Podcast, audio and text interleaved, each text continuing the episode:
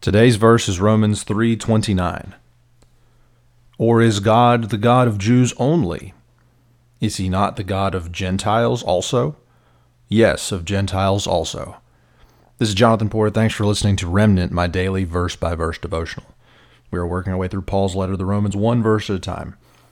All right, so we're getting towards the end here of this core paragraph of Romans where Paul is um, is packing pretty much his entire uh, theology, his entire like read of the gospel into you know into eleven verses, and we're you know it ends at verse thirty-one. We're in verse twenty-nine, so we're getting towards the end.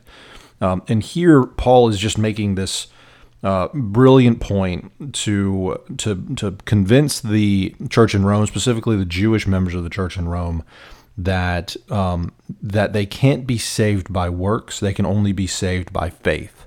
And this, and, and what he's doing here, is he's telling the uh, primarily the the the the Jew, the ethnic Jewish folks in the church in Rome, that it, it it's got to be this way because God is the God of all. He's the God of you, Jewish folks, but he's also the God of the Gentiles. And and it's a it's an absolute brilliant point to make. And I want to explain why why that is, um, and then sort of explain how that relates to, to us. Um, so the Jewish members of the church in Rome, they were well aware of the Old Testament promise of Abraham, that, that Abraham's um, that Abraham would be a blessing to all nations, that Abraham would bless all all nations, that, that specifically the God of Abraham would bless all nations. That's a pretty broad promise. Um So it was well known to the, the ethnic Jews that that's the you know that's God's plan for, for, for you is to bless you know to, to bless all nations.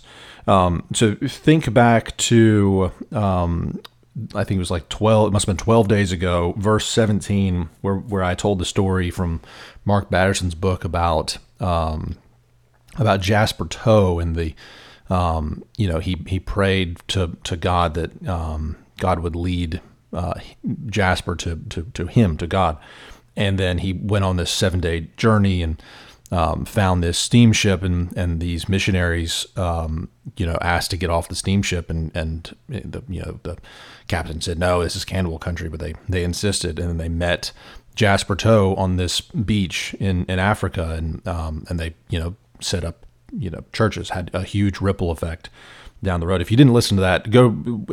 I know um, the three seventeen um, devotional was long. Just listen to the last like I don't know five minutes and and uh, skip the rest. But um, that that was a you know that was a divine appointment that only happened because both both Jasper To and the uh, oh I can't remember the names the the missionaries who were on the on the boat, only because they were both really connected to God in prayer, and God made that connection happen.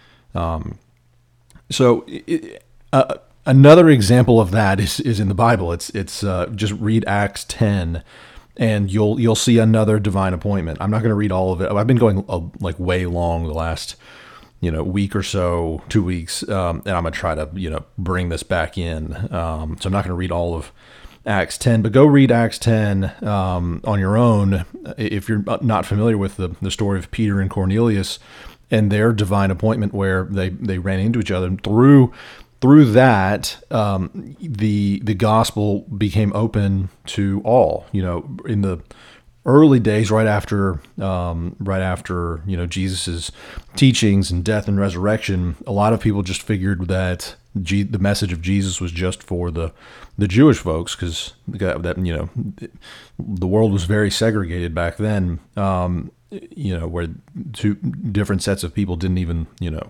talk or share wells or anything like that. So um, a lot of people thought that this was just going to be segregated to that Jesus' message was just going to be segregated to to the Jewish folks. And in Acts ten, it became clear that no, Jesus is for all, and it's sort of a fulfillment of that Old Testament prophecy that. Prophecy promise that um, that the promise of Abraham is going, is going to bless all nations. Um, so you know, even with all of that, the Jewish members of the church in Rome were still clinging to this thought that uh, that works was going to win out. That works is how you earned your way into heaven, um, which is why Paul's point here is so brilliant. If if you're a Jewish person in the you know first century, first or second century um, in in Rome, you you you believed in the promises of the Old Testament, and if you believe in the promise that uh, that that the God of Abraham was going to bless all nations, you got to believe that the word of Jesus is for um, is for the whole world. So you've got to believe that, and if and if you believe that, you can't think that the works of the law, the like you know pre-Jesus works, are going to be your vehicle to get to heaven. You, you just can't you can't believe both those both of those things. That's that is a logical inconsistency. But the so so Paul is sort of like saying here is here you know you Jewish folks, you want to still consider works of the law of the old law to be um, to to be the primary way that you get to heaven. That's an entirely self-serving thing because you're going to be the only people who can meet that.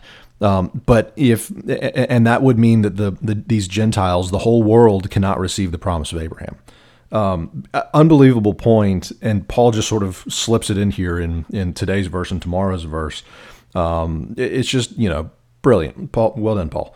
Um, so the, uh, what we, what we take from this is that, um, the, the promise of Jesus is for all.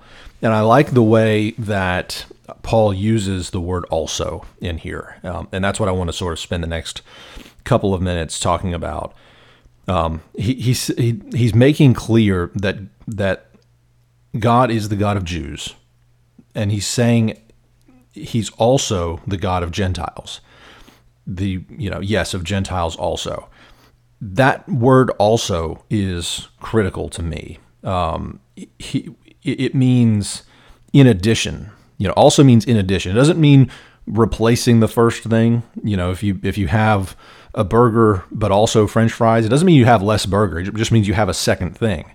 Um, it's not a substitute. It's not a replacement. It's it's it's addition. It's not subtraction. So when Paul is saying he's the God of Gentiles also, he's not saying he's that he's any less the God of um, the, the God of the, the, the Jewish people. He is also the Gentiles' God. Also, he's you're, we're we're building here. We're we're adding, um, and that word also um, is to me a critical like part of the faith that we don't really appreciate very much. So um, that that you know the word also is is is also pretty also um, pretty important back in um, Matthew chapter six. So in in in verse twenty-one, Jesus says, "For where your treasure is, there your heart will be also." Um, it doesn't. That doesn't mean that you know.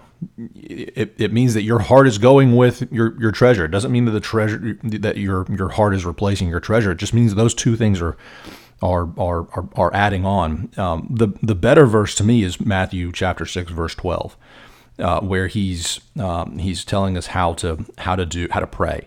Uh, and it's the we've adapted it in the Lord's Prayer, but my E S V says in, in chapter twelve, "And forgive us our debts, as we also have forgiven our debtors."